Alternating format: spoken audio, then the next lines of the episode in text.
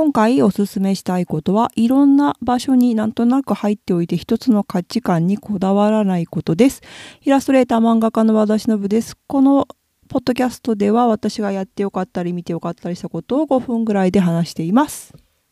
イエーイ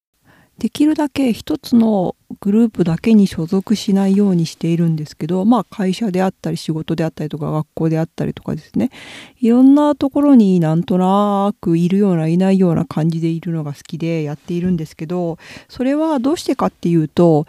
えっと一つのところにいるとそこの価値観が絶対だと思い込んでしまうんですよね。まあ例えば日本とイタリアだとしても日本で言ってることとイタリアで言ってることは全部違うし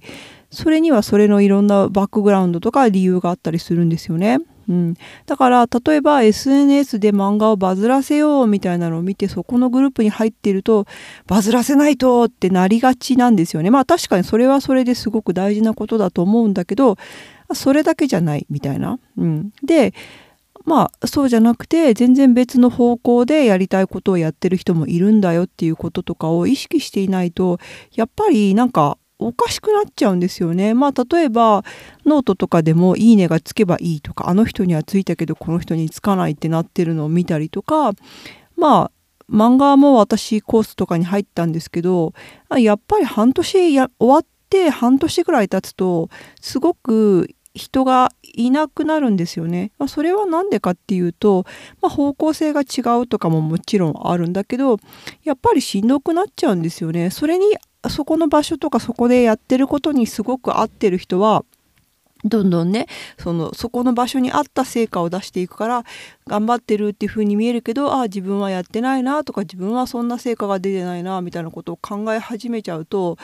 やっぱり辛くなって続かなくなっちゃうんですよね。でもなんかそうなるとねなんかバズだけじゃなくてその先を見つめましょうとかお前が言うかって思ったりするんだけど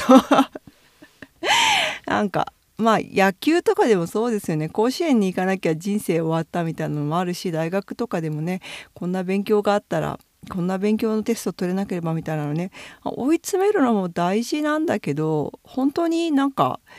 何がどうなるかってわからないのであんまりその一つのね価値観だけにこだわってるとしんどいなと思います。だってそのまあ、日本のね成功みたいな話日本でこういう風にしてすごい成功してるんですよみたいな話を聞いて例えばそれをイタリアの人とかと話すとえでもそんな1年に1ヶ月も休みが取れないような生活何がいいの？って全く違う観点から話をされたりすることって結構あるんですよね。あそうだよないくらお金を儲けていくらどんどん楽しいことができても1週間しか休みがね1年通して1週間しか休みが取れないような生活がしたいのかなとかねそんな風になんかそこのそこでの成功ある場所での成功みたいなことがどこの場所でも同じように成功かって本当に違うんでまあ自分に